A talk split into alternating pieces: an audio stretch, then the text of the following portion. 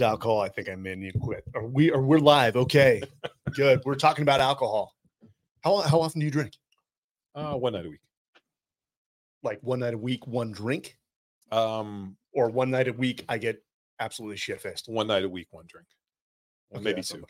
One. Like one, like uh, my wife, we go out and we have a margarita or whatever it is. Or So spritzer. yeah, like whatever she wants to have, I just go have a drink with her. You have a seltzer. Yeah, no, she likes a margarita, but she always get me like multiple doubles. She'll get me like two doubles, margaritas, like big ones. We go somewhere. So her her deal is we have to go out and have one drink and be social somewhere, at least one night a week. I can understand that. Yeah. Um, but the problem is when you, I, I don't know, I like I get up at five and I train at six, and I don't do well with a hangover. And uh, Matt, who you know, Matt Pollock, um, he is like a broken clock who's consistently like, like I'll sit there and I watch at my kitchen window, and it's like six a.m. It goes and the light goes on. I'm like, Jesus, this guy never stops. So. I just have a whole bunch of people that are depending me to be there that it doesn't facilitate me getting hammered on the weeknights. You used to drink uh, in college, Mizzou. Uh, I did. I, Yeah. I I I didn't drink in much as in college as I did in when we got to the NFL. My first couple of years, we drank a lot. I mean, I'd ask this guy, but I know you were drunk during training, probably uh, some of the times. No, no comment. I have no idea what you're talking about. When, why, why don't you tell a story from the uh, the Philippines?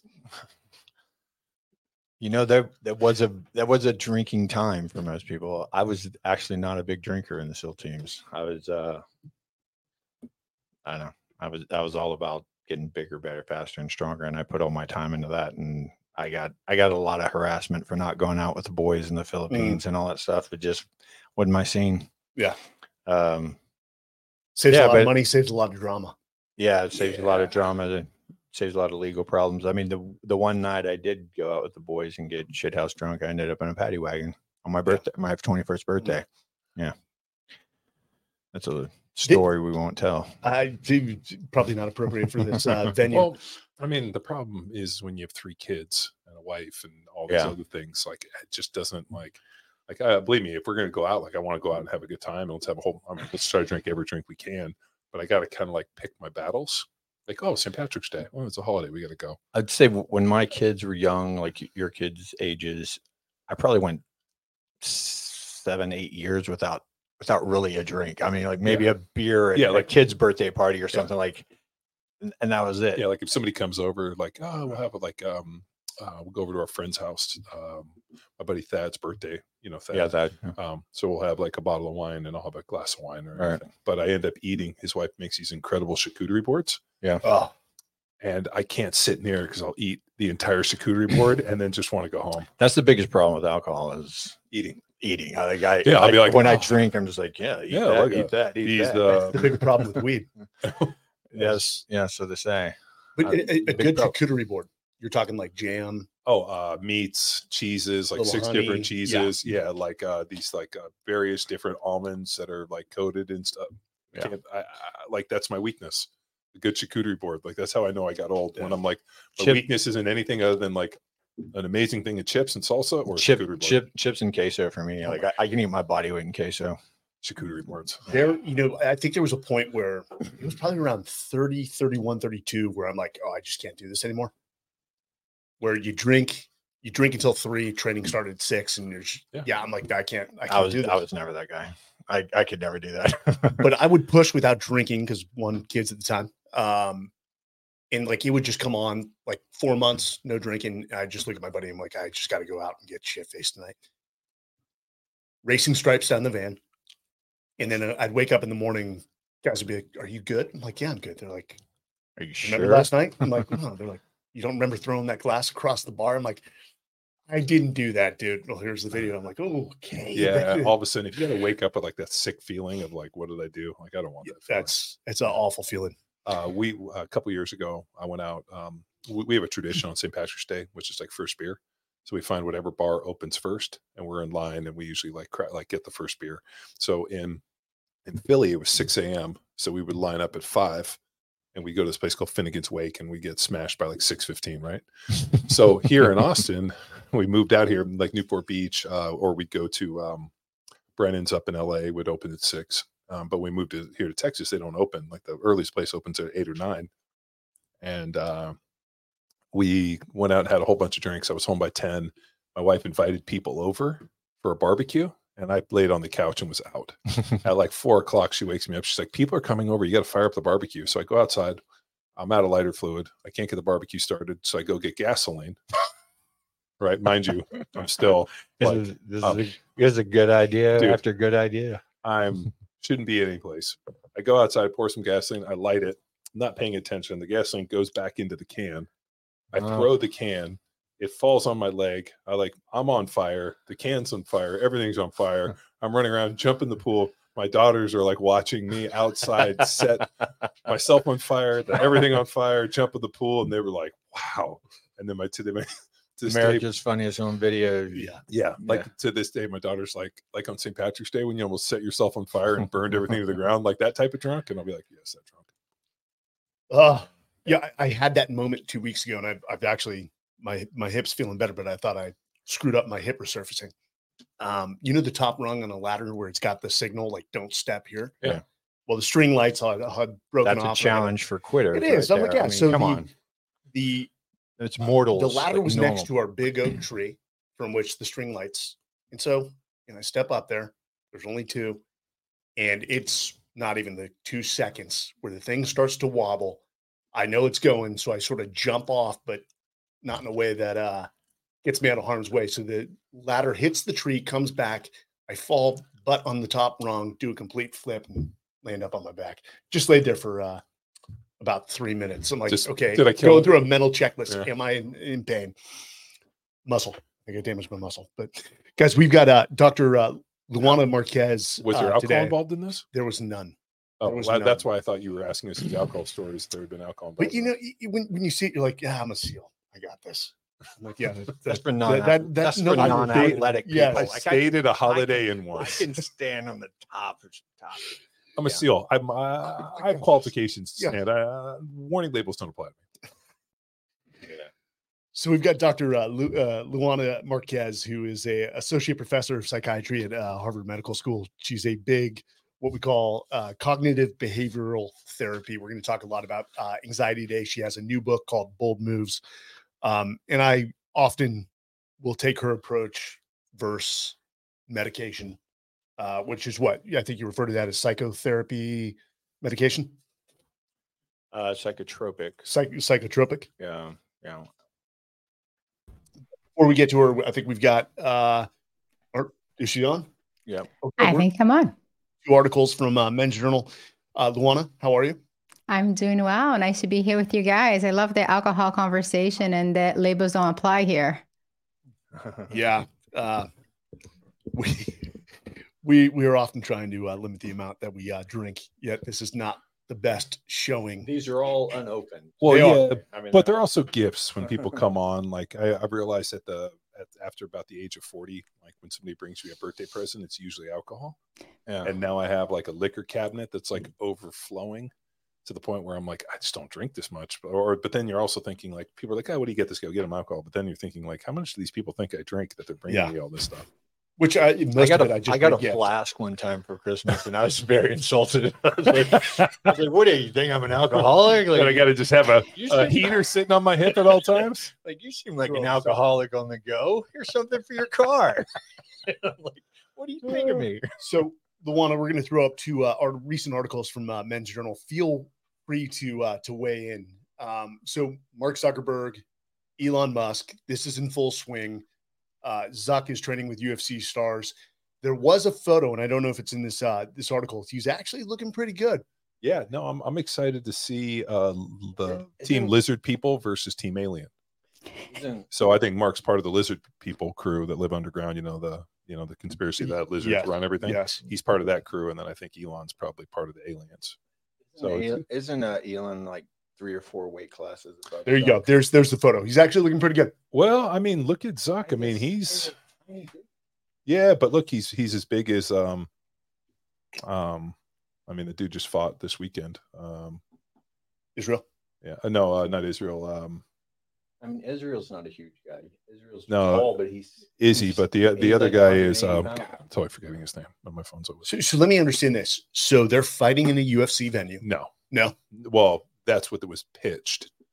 Why wouldn't they do that? That would bring in uh, more fans than I think well, any other UFC I, I think Zuck has been training and is like, let's bring it. I I, I don't know if Elon has been. Uh, I don't think he's in shape for it. He posted some pictures. He doesn't look like he's in shape for it. no, he doesn't, but he's been training with uh, some locals, um, He went trained with Lex Oh yeah, he's been training with Lex Fridman, and uh, George St. Pierre, and those guys. Yeah, I mean, it- Uh, let me tell you, dude, I roll with um, the best jiu-jitsu player in the world, Victor Hugo, and I don't think that I could go like like oh yeah, no, I train with these guys. Like there's a difference between training with these guys and then Yeah. them going out there to make money and kill some people.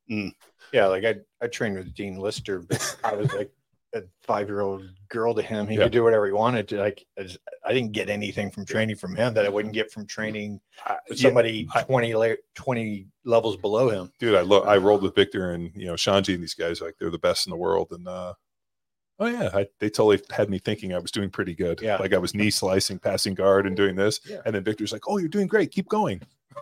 and then uh yeah, that's It- Like It was like- you're getting patronized. yeah, You're it was like super yeah, emasculating. Dean, yeah, Dean would be like, "Yeah, keep pulling. Yeah, no, no, turn your hand a little Yeah. I'm like, "All Oh, so Yeah, like you're never going to be able to armbar me in this. Hey, you want to do this? No, no. And then he's grabbing my hand. Get the choke rate. I'm like, God, so messed. So I, I mean, uh, I'd like to see some footage of him. I mean, you can always, you know. So when he went to Hawaii, I don't know if you saw this, but uh, during COVID, he went and bought like 20 acres in front of the best surf spot in Maui, and then Zuck?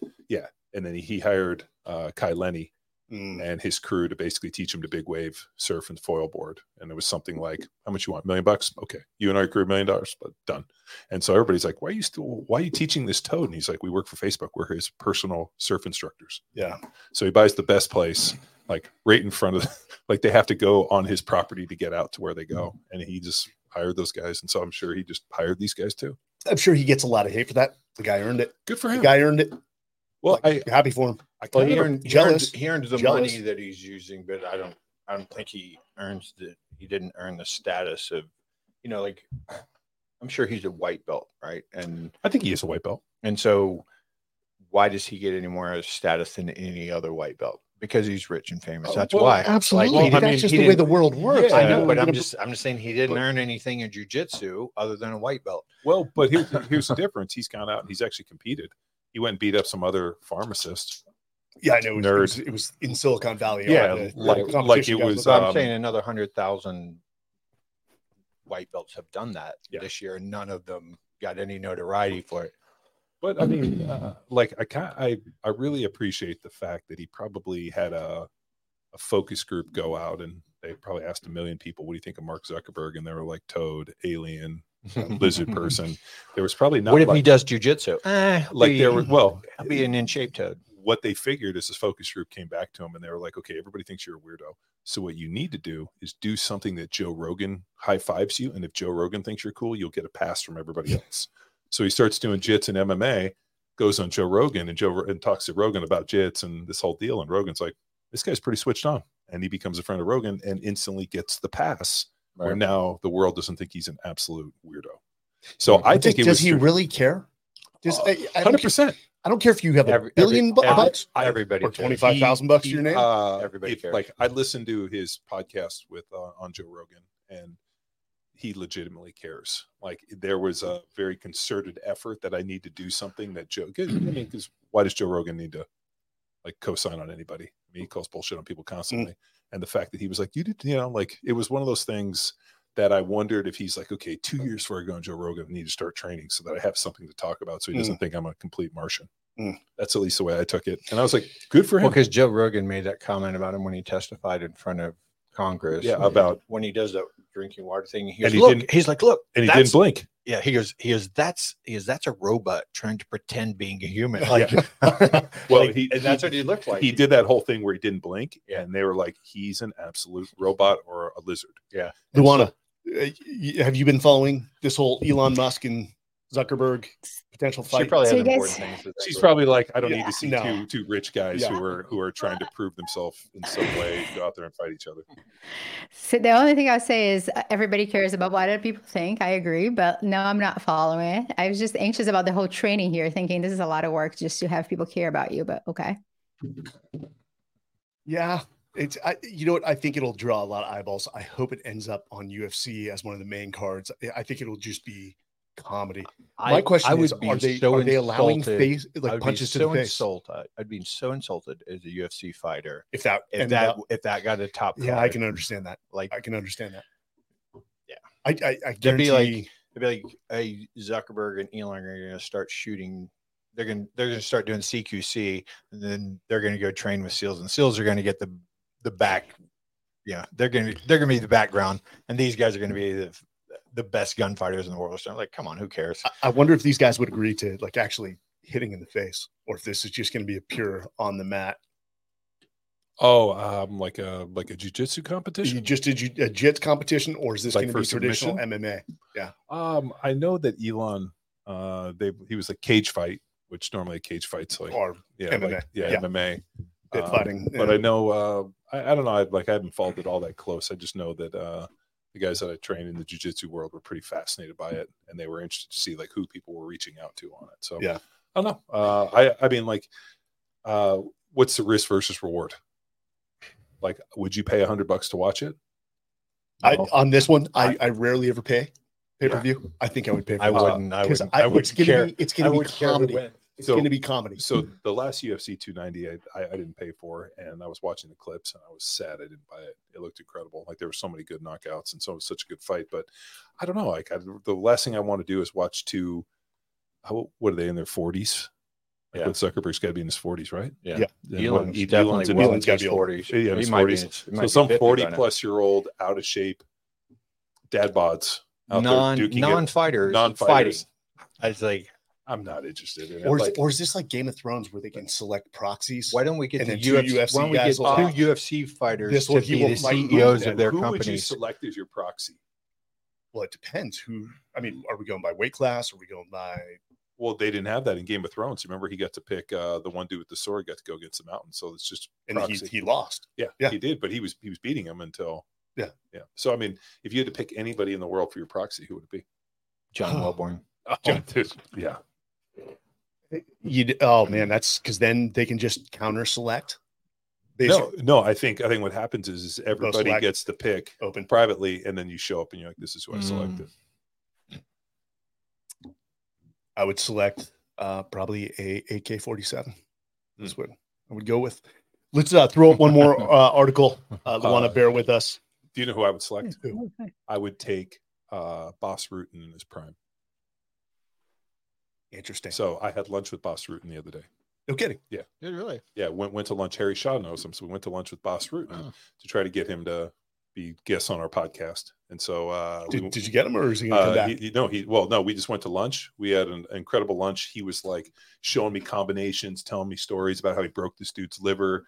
I mean, like he was, a ki- I mean, he was the original MMA fighter. He's like Yeah, the OG He was guy. he was vicious. Oh, uh, was the best. And he was talking about how he broke this dude's liver and how he knew that he could break his spleen. And he went on that thing. It was like the deadly, it was some TV show where they were showing like deadly stuff. And they were like, Do you think you can break his spleen? He's like, Yeah, I broke a liver. I can break a spleen. And he did this punch and basically they like measured it and he broke it, broke the spleen on the deal. But Bas was incredible yeah, he was. to the point where I was like, You want to come on the podcast? He's like, Sure. I was like, Well, I'm, I'm you know, he's in New Braunfels. So oh, he that's Could have cool. Uh, LA. during yeah well he was and then he um during covid came out and visited rogan and like went down and looked checked out new braunfels and new braunfels reminded him where he grew up in uh, holland because it's kind of like german and there's you know Yeah. this kind of german feel to ton of it ton of German influence. yeah and he was like this Hence is the great. name New Braunfels. so they moved to new braunfels new braunfels and um so he's local and uh i was trying to get him to come up because i want him to mentor um victor and those guys and just have like him around and he needs it too, you know. So he was like, came up, we went, and I was, uh, so I'm trying to plug him in with those guys. But he's like, yeah, do you want to do a podcast? He's got this O2 trainer thing. I mean, he's got a bunch of stuff. He's uh, uh has some of the most amazing stories I've ever heard. Like things about like pride back in the day, and he was No telling us kidding. the king of Pancrase and the fighting, and just like he Mm. was like doing these like blood matches for. I mean, just on. I'm like uh, uh, three hours. I was Yeah. like, this is the best. Save it for the podcast. but yeah, so yeah, I would take Bas Rutten. He, I mean, he's an icon. Yeah. He's he's he's definitely a founding member. Yeah. So this one, Tom Cruise did thirteen hundred practice jumps. Thirteen thousand. Thir- There is no way he's got thirteen thousand jumps. I where, where's he Whoa, get whoa, in? Because Nick Well, Nick, did Nick Cush has a, has a, has eleven thousand. Okay, so thirteen thousand. How many jumps a day can you do? Be very generous and say you could do- four, f- four to six, like Yeah, I mean- comfortably. Let- Let's be crazy and say he could do ten. Yeah, Thirteen hundred days. I do know this. days. No, that's he he learned look look up when uh is it Days of Thunder? Yeah. Look up uh what your Days of Thunder came out. Uh, 1989. is that what you're I think guessing? it is. I think it's either it, it's 89. He learned to skydive during Days of Thunder when they were out at Daytona. Is he it right? To land It was 90. 90. So I mean Oh, that's well over those years. Okay. But still that's Oh, a since, lot oh, of- in, in his whole life, he's got 13,000 jumps. that's uh, that's what I'm guessing. well, that because they the way I'm that. reading that, he did 13,000 practice jumps. Yeah, that's what I read. Oh, to pull But- off but the if- biggest but stuff. Okay, that got makes sense. Thirteen thousand jumps over his life. Okay, I bet you he has 30. 13,000 jumps because he's Oh, in his 60s, right? thirty-four years. Uh, Well, he's he's he's In 60, 50s. isn't he? I'm just I'm looking at guys that do this for a living, and like even guys that do it for a living are like fifteen to eighteen thousand jumps. Um, yeah, well, but if they had their money to have their own. Yeah. Have you ever, had their own so- runway and their so did you- uh, look up how many flight hours he has. So because he- he's a pilot. Yeah. yeah, he's a pilot, but like he has uh, like at the end of Top Gun when he's flying that like World War II, that's his plane. Yes. That's his that. favorite plane, and he uh, he does like he's got a maintenance crew, and he does. I mean, like the story's incredible. Yeah. I, I heard a funny story about him where he was telling a story about he wanted to do a stunt and the stunt coordinators are like, Tom, we we can't do that. And the story he's telling the guy to, he said, Well, Tom, what'd you do? He's like, So I got a new stunt coordinator. Yeah. Until the guy said yes. But um, if Tom Cruise is listening, we would love to bring you on one of our uh, expeditions or go skydiving in Nepal. Uh, so if anyone knows Tom Cruise, please connect us.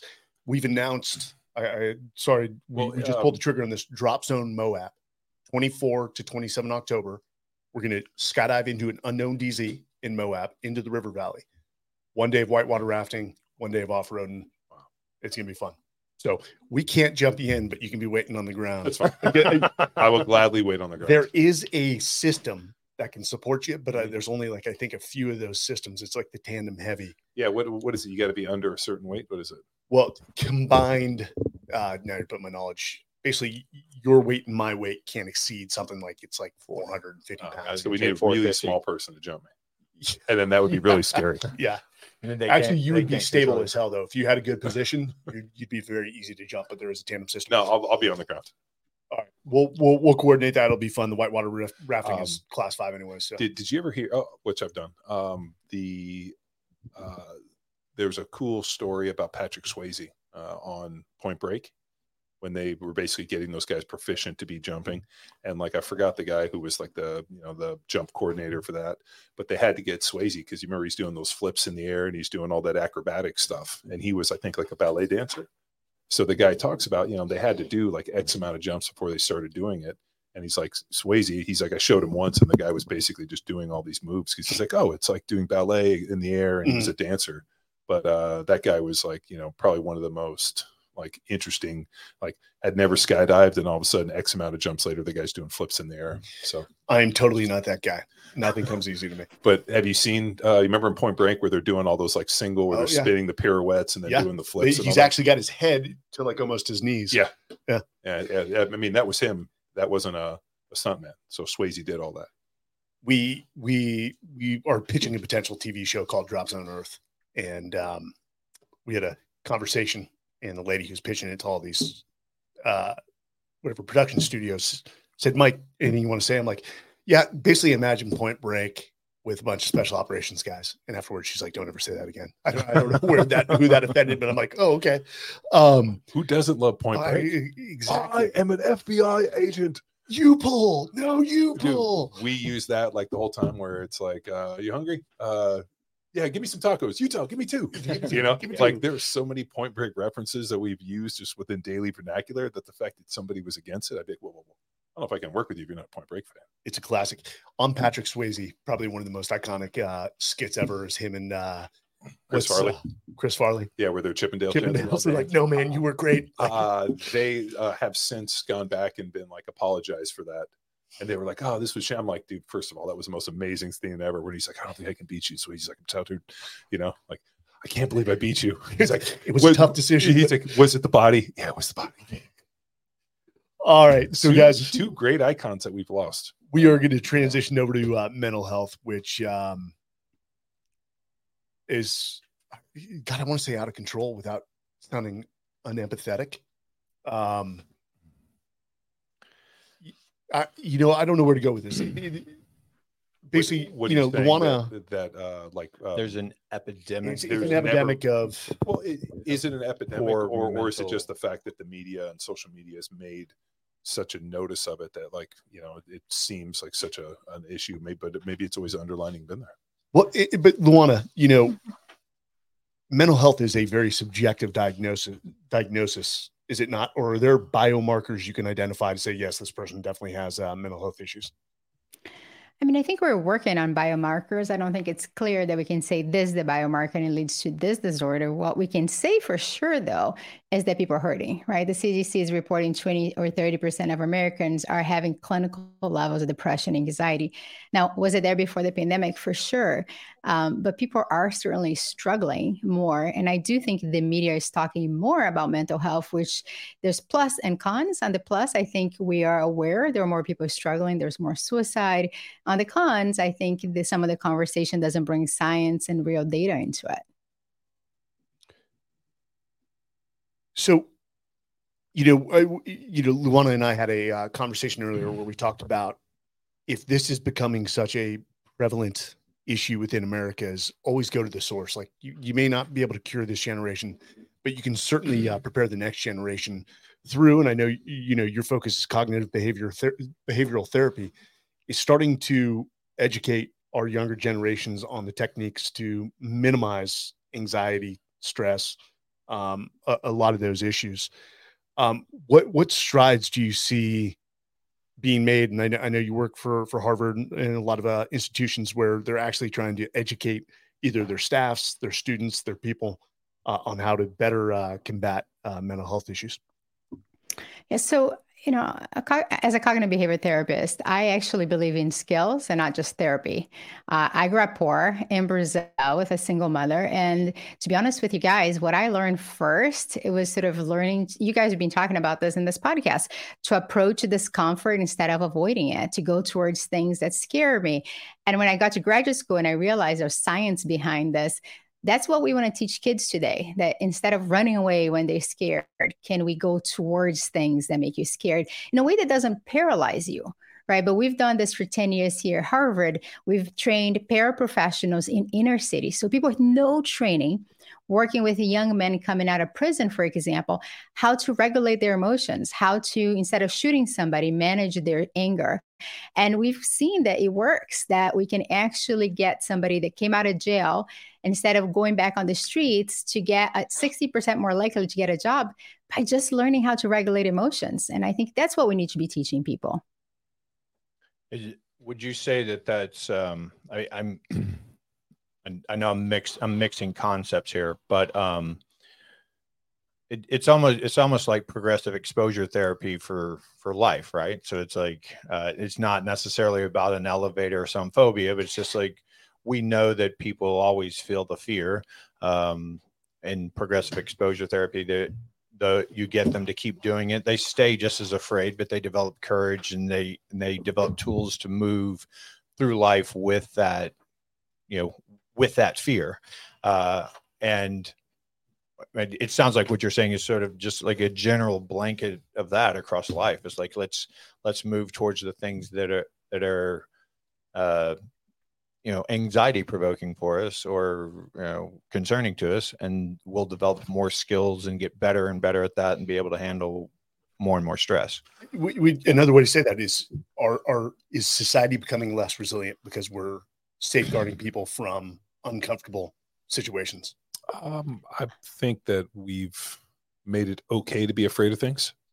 Like that's um, you know, like I I don't remember fear Well, it being is okay though, growing it up. is okay to be afraid of things. Well, It's no, just- but- it's not a it's not okay to hide from Yeah. things that you're afraid That's of. where Exactly. I, I like I, I remember there were bullies. Like I, I remember growing up, and like I remember uh, there were bullies and uh, the whole deal. And I remember my mom like talking to my mom about it. And she's like, "Well, you're either going to have to like you can either sit here and wait for it, or you can just go out there and deal with it head on and get in a fight and deal with it that day." So I mean, like the idea of like somehow hiding at home from your fears. Uh, I found that hiding at home just brings all your fears to your front door and knocks on it. It's easier to go out in the Mm. world and encounter them. But I, I wonder sometimes if we've gotten into a situation where now people are like, well, just avoid. Well, I these think a lot of the fears now are virtual, and those are easier to, you know, put behind you and look at, you know, um, distract yourself by looking at other things and not not approach those things that are nagging at you. Uh, but I think we should talk to the. Yeah. Yeah, No, I, I yes, know. this is this is their world. Yeah. no, no, no. I think you guys are all saying something very valuable. I think the first one is this fear is biologically wired and we're going to have it. So we can't take it away. The question is is it real fear or is it perceived fear? Is it something that we are creating that we think it's fearful? Right. And I think this idea of exposure to a lifetime.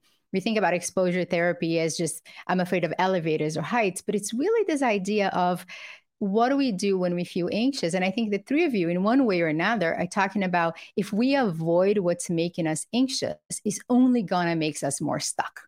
And there is Right. this idea today that we can avoid.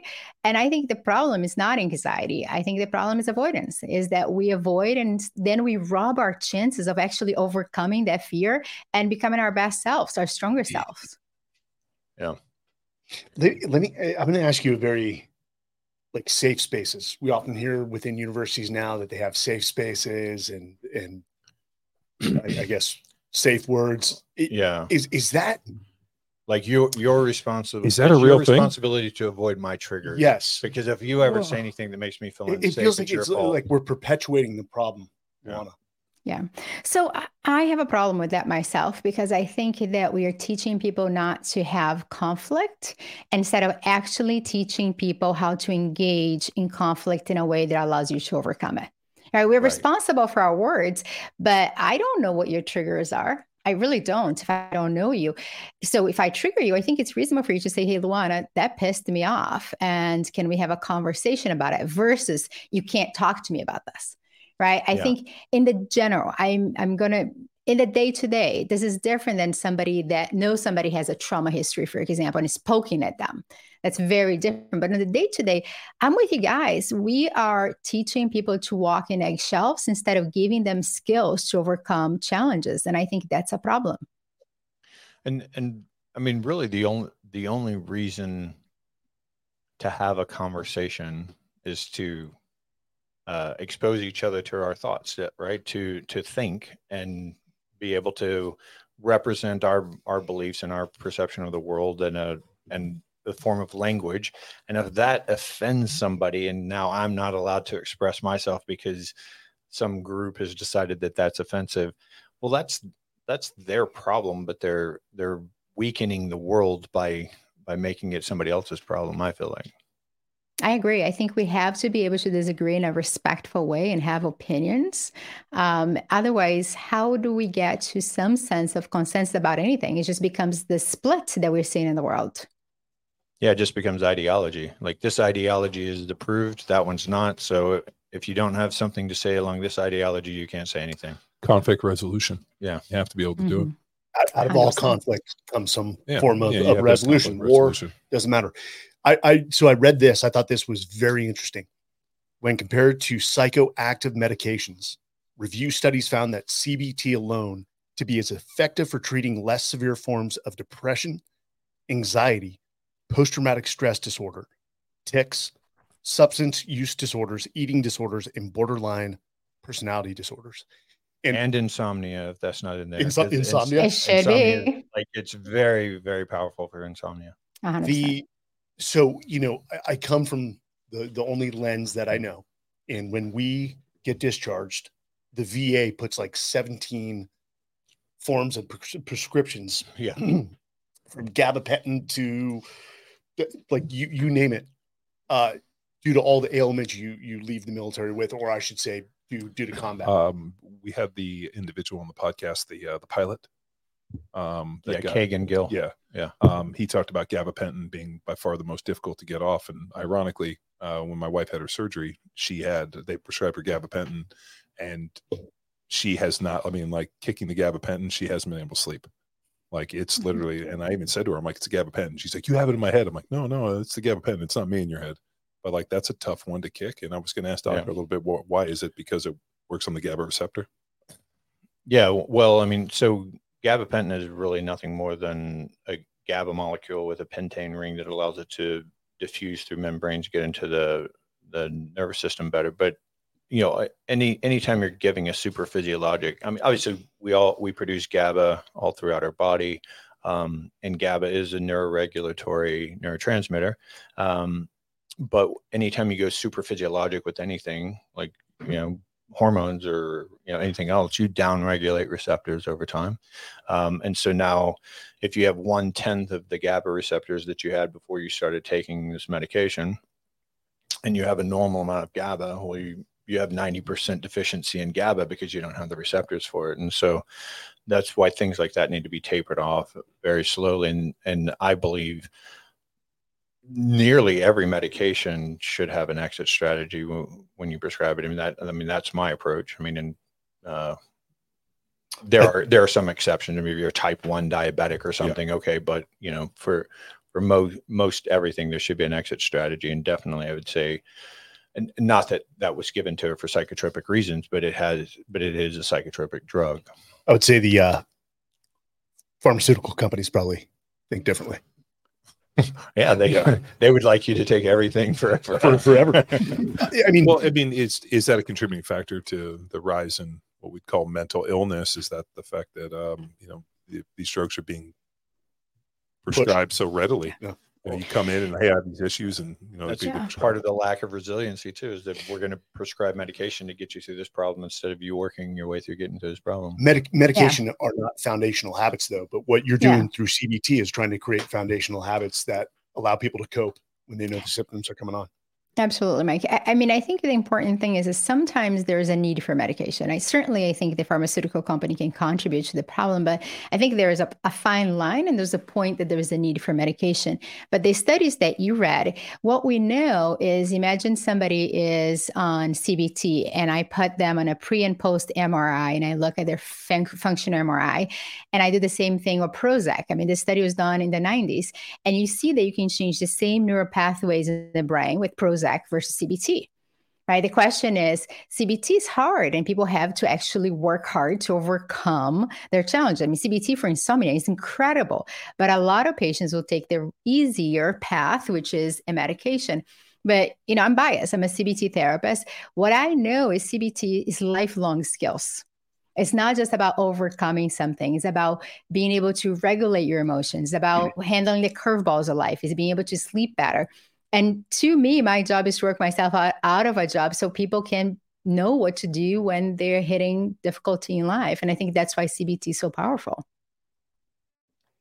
Yeah, my um, I don't I don't know if you know anything about me, but by I'm a physician and I work with uh, privately with clients, and I do you know sort of health optimization, performance uh, type medicine for not really a disease based model. It's just what do you want to get better at and how can we help you to get better at it uh, the pharma is a last resort for me as i said um, and and, and there's a, almost always an exit strategy for uh, if i do need to re- resort to pharma but my what what my job really is and um, you know my patients probably or my clients would probably wouldn't really like me saying this, but really my what my job is is as a behavioral therapist, a cognitive behavioral therapist. Like I'm getting them to optimize their lifestyle because you know it, it's really exercise nutrition sleep and stress mitigation that's going to do 90% of the health optimization.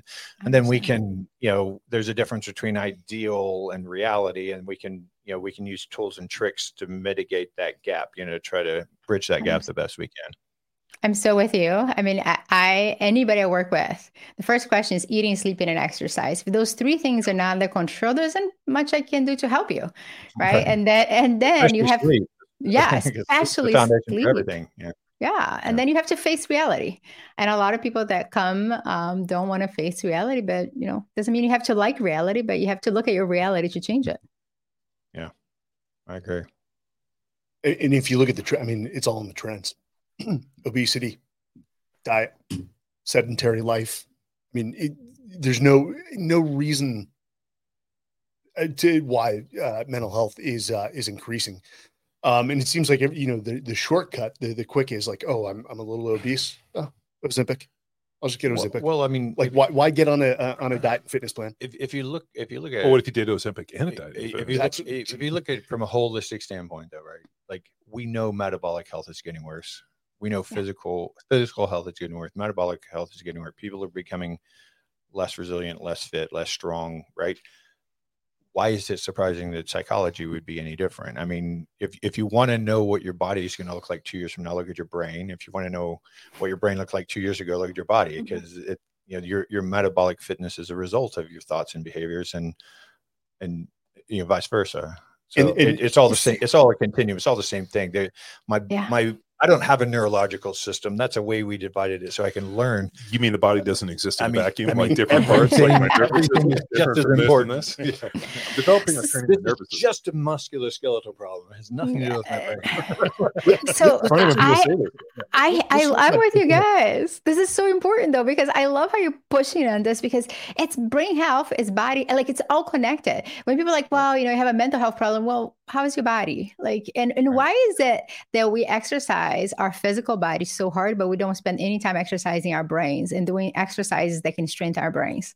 Should be the Because same amount. stigma- we stigmatized it. If your if your brain's not perfect, just because there's something wrong with you. Like you're you're a flawed person, but it's okay to to work on your fitness. But there's a Mhm. stigma around not being able to handle stress as well as you'd like to, or you know, or to whatever uh, create a, a healthy narrative around anything in your life. Like there's a stigma to mental health. Well, um, uh, Well, there no, shouldn't hold- be. hold- hold- I disagree hold on. with it, but it's I, I think there's also becoming a victim category within mental health that people are willingly sort of stepping into that bucket, and they have no Mm, desire to. No, I to think I think there's a. I don't know if I buy that Of saying all my psychological problems are caused by somebody else or something Yes, else, but yes. not not that. I don't think there's a lot of victim points, status points for saying I have BPD, for example. You know, it's like, Yeah. but Not there's a lot of victim status and saying, well, my parents abandoned me when I was three years old and left me in the woods for two weeks by myself. yeah, no, no, that's Well, now I have quite different. BPD. Right. I'll just give you a, a good example. Jacob, who does our video uh, for our podcast, uh, he's overweight. And when I asked him why he was overweight, he was like, I made a lot of bad choices to get here. Yeah. And he f- firmly, A uh, thousand bad choices. yeah, he he is uh, like taken ownership of all of those bad responsibilities. And I'm like, do you want to be less fat? Do you want to be in better shape? And he's like, 100. percent He's like, do you think I want to be like this? He's like, this is bad decisions. I realize I make bad decisions. I need to start making good decisions. So he's got to show up and train three days a week. He has to give me food logs. He's lost like 60 pounds in the last like uh, two months that we've been working together. Wow. Um, He shows up today and he's like, I know it's going to be awful. And he shows up on time. I'm like, how are you feeling? He's like, it's a lot better than being fat. Like he is, uh, the like he is my textbook dude. Where he's like, no, no, no, uh, nobody did this. I put the food in my mouth. Nobody forced me. I made a lot of bad decisions. And uh, he's like, I want to like make them right. And he you, you can't fix it if you don't have accountability, right? Yeah. and, and he shows up and he's like, this is the best thing I ever needed to, to, you know, to work for your company and to be in this. And like the guys come through it, it's community, which uh, when I looked at all the blue zones, I, I was fascinated by all the blue zones. Mm. Um, there's really like no common thread other than like type community where like there's accountability, people feel involved. They're able to like be able to contribute later which into is, life. which is a which is a perceptual change of the world, right? When you have community around you, you view the world differently. That's different on your on your you know your whole limbic system, your whole stress system. All of that changes with community, and stress is really the cause of all disease. I think you know. Well, I mean, Sebastian Junger wrote about that in the book Tribe, where Mhm. Native Americans who went to serve in the U.S. military had lower PTSD rates than your traditional American civilians because they returned to the tribe and the tribe Yeah. wrapped their arms around them with a sense of uh, of community. Talk, talk to us about uh, PTSD and CBT. Mm. I, I find that fascinating. Um, so I've, I've treated PTSD with CBT for really 20 years now. Um, and it's very successful, right? What, what leads to PTSD is the sense that something bad happened you couldn't control, and it will change two main things. It will change how you interpret the world and how you feel in your body. And so there's two types of treatment, prolonged exposure and cognitive processing therapy. You probably heard about both. But one of them is this idea of changing your belief system, really changing what you're saying to yourself. Um, so you work on, you know, something bad happened it was my fault. What was it really your fault right? So if you're working with somebody that was a uh, rape survivor did you ask to be raped? And what how can you think about this differently? How can you change the future to be safer um, or prolonged exposure which is reliving it? What's really amazing about cbt for trauma is that in 9 to 12 sessions you can give somebody their lives better i've seen you know, lots of veterans. I've seen lots of women in the community who now are no longer jumping around. They're no longer, you know, on fight or flight. So we can't erase what happened, but we can change how you relate to it and how you take control of your life. Yeah, and I mean that's the, the basic fact of life, right? Is that it, uh, we're all we're all going to get things we don't want all the time, and we're all going to not get the things we do want all the time, and it's our narrative about that that determines whether or not that's a growth experience or, um, you know, I don't know, diseased disease causing experience or uh, something that that's uh, minimizing us, um, diminishing us somehow, or if it's something that's making us stronger and better. Um, and yeah. I I, I think that that's you know that I, I, and that's what I know the most about with CBT. Mm-hmm. Uh, mm-hmm. And you know, my friend, I have you know colleagues and friends that do it, and uh, it's that reframing that I think is is just an amazingly powerful tool. And and I, I think uh, a lot of community and religion is built around reframing, right? It's a, it's a mm-hmm. different way of perceiving why things happen in the world. Um, Absolutely. Yeah, I, I, think changing the narrative um, is important no matter if you have trauma or not, right? We've talked about victim Great. mentality, but you know, I grew up with a lot of trauma at home. My father um, was very abusive, and you know, my mother took on a lot. And as as a kid, I, at first, I was like, okay, it was my fault. I hadn't done enough. And now, as a professional, I understand that I couldn't have done anything. What I could have done and have done is to change my narrative and ensure that I have what's known as post traumatic growth. I understand that experience happened. It doesn't control my life. And I'm going to now teach people how to overcome that experience. And I think that's really how we have to manage those challenges in life. We actually, it was just on Fox News, and I, I spoke about post traumatic growth and, and how people that can embrace it and understand it actually understand that they can be better human beings in that they're in full not maybe not full control, but they're in control of the majority of their faculties and agency uh, of the choices they make, uh, no matter the uh, the situation. And you don't have to be broken to get better. You can That's just it. be like, hey, I, like this is suboptimal the way I'm processing yeah. this, and I I can do it better, and I and I can get more growth out of it. I can get a better experience out of it, um, without having to say, well, you know, I'm tragically flawed person because I'm feeling bad about this. You know, well, I mean, exactly. a lot of this perception um, the one thing, and and uh, Doc, I work. Uh, I joke that I joined uh, uh, or I adopted a bunch of Brazilians, and that I work with a bunch of uh, professional Brazilian jiu-jitsu fighters. And these kids are in their twenties. They're from Brazil. They came here, and they're like, I can't believe how much opportunity is here. Yeah. Like if you just work hard and like continue to be consistent and like you know i mean they're all like everybody's hardworking like no complaining like they show up and like when everybody kind of rips on that generation i'm like I don't know, maybe it's just the people that we're around because these kids are this same age, you know, 23, 24, 25, and they are absolutely workhorses. Well, like you, they you know what I call that? And they're I, so they're and then like I mean they're so positive, respectful, yeah. come over, mm-hmm. everything's great, and they're just so ecstatic for the opportunities presented to them that they are mm-hmm. willing to walk over hot coals for anything. So a few a few points on that. One, they come with a different perspective because you know we're, we're all product of our experiences. They grew up, they saw abject poverty. I mean, poverty on a completely different level than the yeah. United States. Not to say that there's sure. not people struggling here in the United States.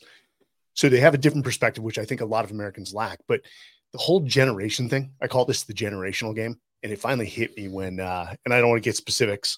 Um, basically, came in and some guys that were our age in the military were bagging on the, the the next generation behind us. And as they're talking, I sort of tune them out. And I realized and I finally said to him, like, hey, what did the Vietnam generation say about you guys? Ah, a bunch of wimps and like you're not hard. And yeah. This we every generation. Every generation. yeah. yeah. You know, this generation is great. I, I, trained with the Vietnam guys and I am a wimp compared compared, to yeah. so I I don't I don't see any problem with that.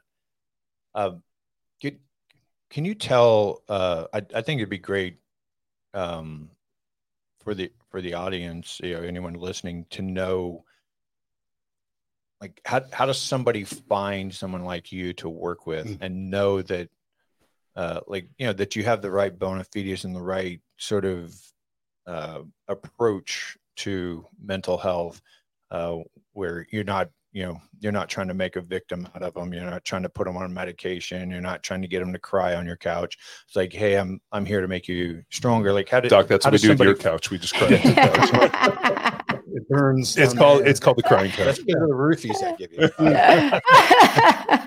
so, so can, can you you just explain that uh, for, for the gen, for the lay audience like how did how do you find somebody with your skill set and your and your approach I think it's a really important question. So let's do uh, two things here. First is like I think we've been talking about cognitive behavior therapy as if everybody knows what it is, and my experience is that the layperson have no idea what cognitive behavior therapy is, and in fact they believe it's just talk therapy, and then you're just going to go talk to somebody.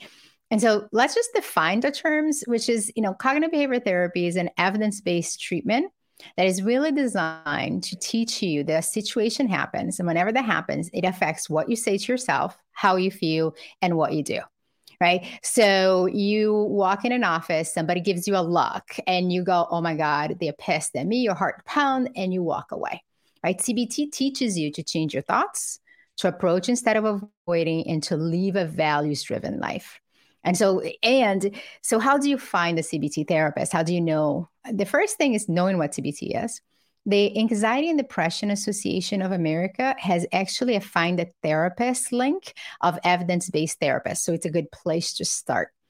But the last thing I'll say about this that I think it's really important is the same way you wouldn't go to a cardiologist and let them open up your heart without checking their credentials or so i hope you wouldn't i wouldn't i would want to know that that cardiologist is really a cardiologist and has actually done that kind of surgery i think as a potential client you need to actually interview your doctor and say have you seen this before? Imagine you had a panic disorder. Have you treated panic before? How many panic patients?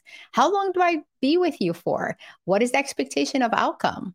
Right. And and so I think it's knowing what it is, identifying a professional and interviewing them because there is a match here a little bit. Like, for example, you guys probably got this already, but I tend to be on people's face when I'm working with them. I don't take no for an answer, and we're going to get to the finish line no matter what.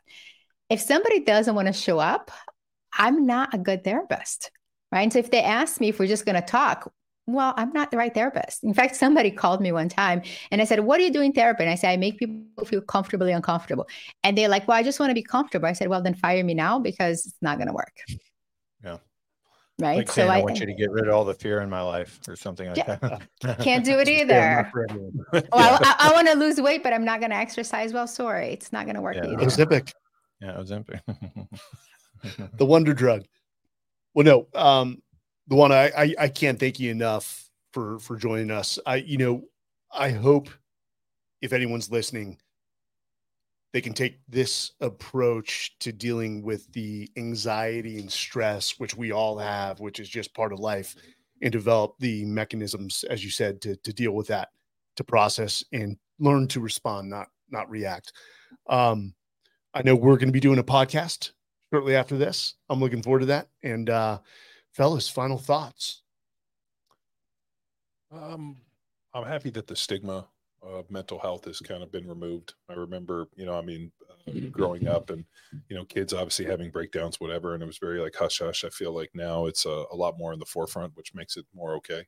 But I also wonder now if it's mean it's like people are searching for it, like, oh, maybe I have this too.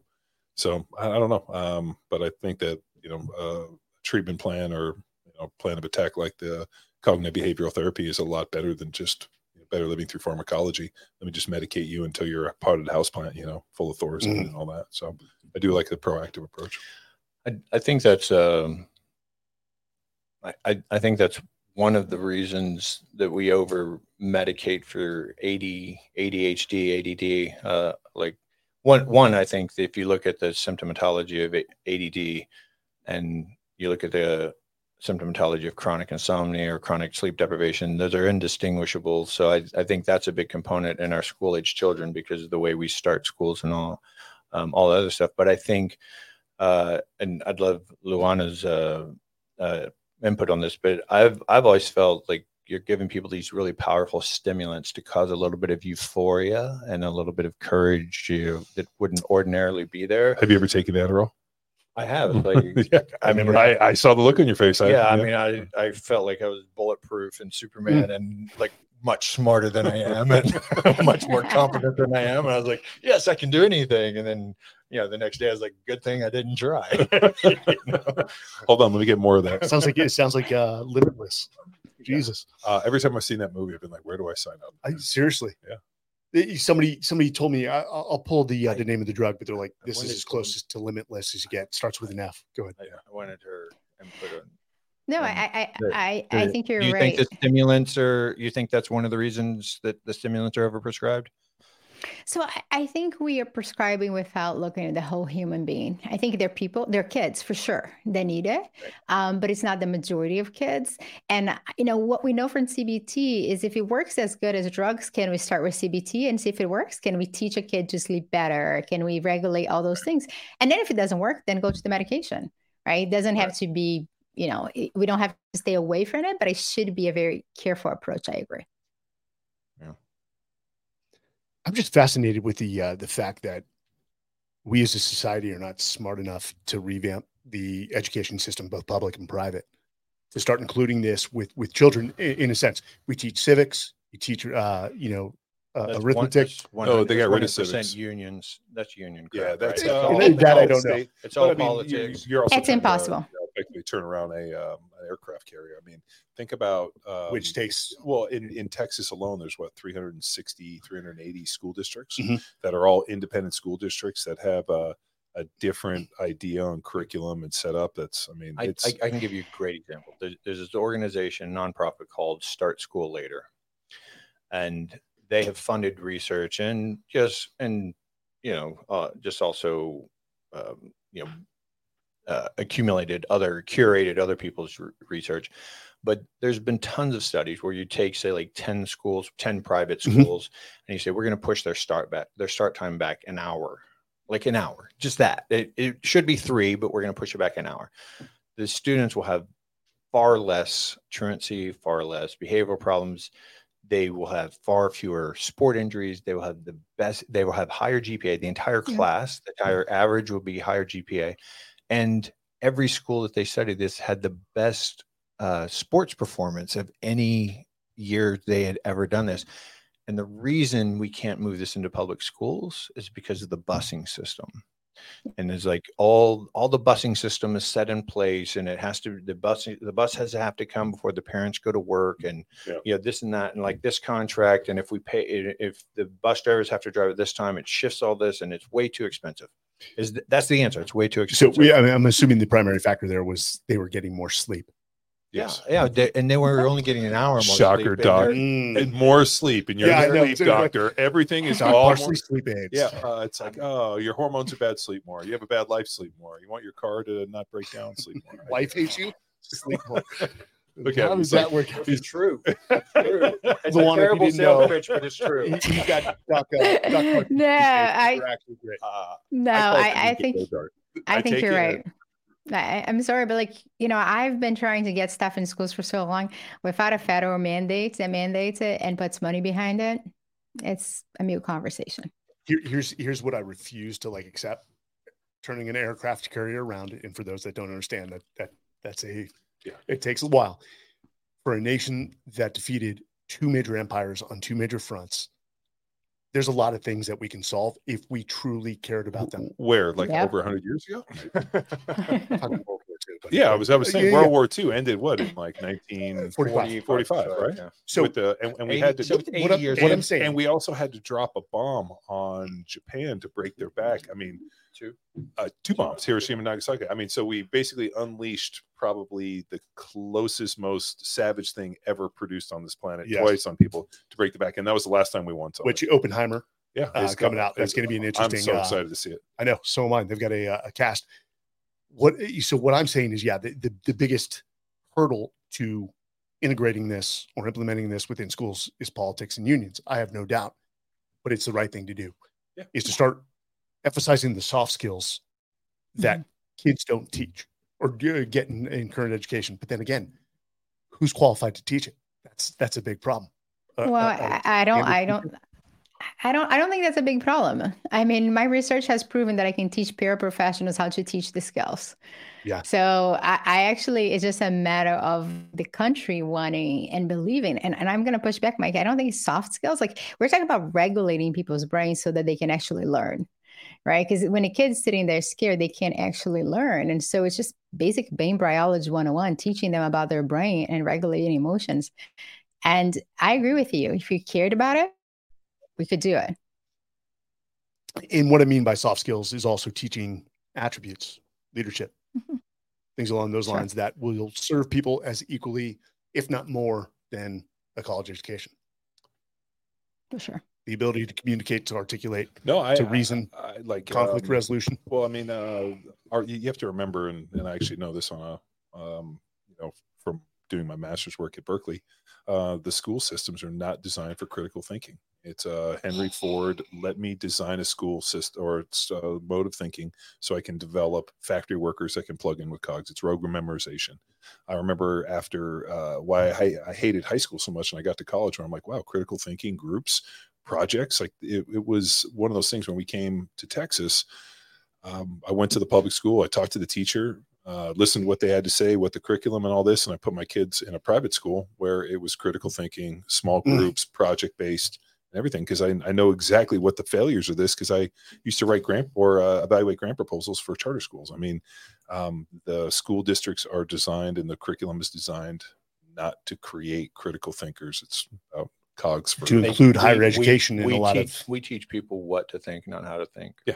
And the educational and, indoctrination. and then we ta- and we test them on it. We test them on, you know, hey, you have to remember, you have to memorize this information. I, not I, like- I remember in medical school giving them the answer that they wanted and knowing that it was bullshit. Like that's not this is not true. I did this that in is high what school. you want. Like it, this, I don't pass if I don't say this. But It was like read a book and then Yeah. tell us what the book said. Right. It's like, well, what, like, like that. That seemed ridiculous to me. I'm like, well, what's the book trying to say? What's the argument? I'm like, like, what is this? You know, what's Catcher in the Rye trying to teach? Not necessarily who Holden Caulfield is. Right. So I, I just, I mean, I, I hated high school. I, and then all of a sudden, I, I went to college, went to Berkeley, and was like, this is great. Like, I could stay here forever and do this. that requires a teacher to be a facilitator without trying to interject or indoctrinate. Yeah, I mean, a, a lot of there's a lot of teachers that are activists now. yeah, Yeah. Well, but I mean, think think about one of the other issues we ran into uh, at public school is, um, and I know this is a, a bigger issue, but I remember first grade, and I remember this clear as day. Very first day of first grade, we got a picture that we had to color. Day two, we came in, we had to hand it in, and the teacher went around and took everybody's. Oh, it's a nice picture, and you know, hand it back. The kid next to me just took a red crayon and did this on his, handed it in. The teacher gave this look, took him up, and basically took him to a different class and he was in a slow class, not our class. And uh, the idea was that we can't, you know, sacrifice these 30 kids for the one, and then people sued, and it became an issue. Um, at my when I went to, uh, you know, like went to the parent teacher conference, I'm like, um, based on what you told me day one with like the curriculum, the rubric, you guys are way behind because I'm helping the kids with their homework. And she's like, well, we have 40 kids in the class. We have three to four behavioral issues that are taking roughly 80 to 90% of my time and the Good and your daughters are doing great. They're totally fine. They can work by themselves. They can do this, and I thank you for going home and working with them every night. And I'm like, so wait a minute. I'm and You I just homeschool at that point. well no We- well we- we, we well, well that's what we did. We, we looked to do, um, but then I found a private school that was you know classes of ten. Uh, I could be involved in the curriculum. I, I know the teachers. They have the. I mean, I, I show up. We talk. My wife and I are involved, and I told them I was like, you know, this is what I want. Like, this is the direction I want my kids to go, and they were completely receptive for it. So I was able to find a solution. I mean, financial means help that. I mean, you know, I, I work. I'm sorry that the other people have to wade through whatever that is, but I'm Right. I'm not gonna, you know, not give my You kids the best. op- sacrifice your kids for No, the whole like yeah, it's like I, I'll Like, just I'll, I'll go out and work sorry, harder just to pay for it. But but I mean, there. But the the problem is, is if I didn't know better. But you know, when I went to Berkeley and then did my master's work, like this is what I, I focused on, and uh, to see this happen in real time, I was like, man, I'm I'm, I'm not gonna, uh, you know, I'm not gonna wade through this. But like the issues, like with the behavioral issues with kids, like kids just screaming and the teacher trying to calm them down, and I'm like, back when I was there, they just put those kids in a different class. and, and this is why homeschooling's on the upward trend, right? Yeah. Is people can and, control. and people the- are also doing homeschooling Well, pods in that ideology. you know pods where they'll have like three or four or five six kids in the Yes. neighborhood and then they Yeah. hired we we looked at doing that during covid or you know you have a guy like Robb Wolf who, who homeschools his kids and is probably better than anybody Yeah, I, I've I've I've heard that the if you homeschool the you know the school's curriculum only takes about two hours a day to Yeah. teach your kids because there's so much crap so if you spend away built into the school. yeah so when we were during covid when they shut the schools down we sent away and i got their whole curriculum and when i went through the curriculum i, I interviewed a teacher and i was roughly mm-hmm. like 90 to 120 minutes so like the teacher was going to come at like 9 30 10 and they'd be done by noon and then we had to figure out what to do so like a big part of it's just warehousing Yeah. so like the parents have to go to work they don't have childcare so they have to warehouse the kids from like Yeah. eight thirty, nine o'clock to like three to four is like just the warehousing time. And they call it warehousing. And they were like, Well, if you don't have to warehouse your kids, we can get this stuff done in 90 minutes. And um I I was like, man, but the the thing I worry, um, you know, in those group like I think one of the the greatest things that I learned in college was one of Socratic method, which a lot of my classes were, which is like you got to stand up and if you didn't do the work, they sent you home that day with like you weren't you were absent, Yeah. leave now and then you get six of those and you all of a sudden like get an f so socratic method was extremely motivational but also working in small groups and having to contribute and do this like that piece was fundamental so the Yeah. part i worried about with homeschooling is that they wouldn't learn that aspect of working in small groups with other people well, Socratic method is is what I think the, the foundation of coaching and mentoring and, and creating future and also being a rhetoric major yeah, yeah, yeah, by nature. Yeah. But creating leaders or, or children who can stand on their own two feet when you're uh, you're gone, fail, rationalize, and uh, you know. work through disappointment. Yeah. you know, Good. big complex thing. Well, Luana, thank you for for joining us. For everyone, uh, we Thank will you. be back uh, again. Kirk, John, as usual. Thank you, man. thank you for having us All right, Thank guys. you, guys. Thank you Bye. obrigado De nada. Ciao. So-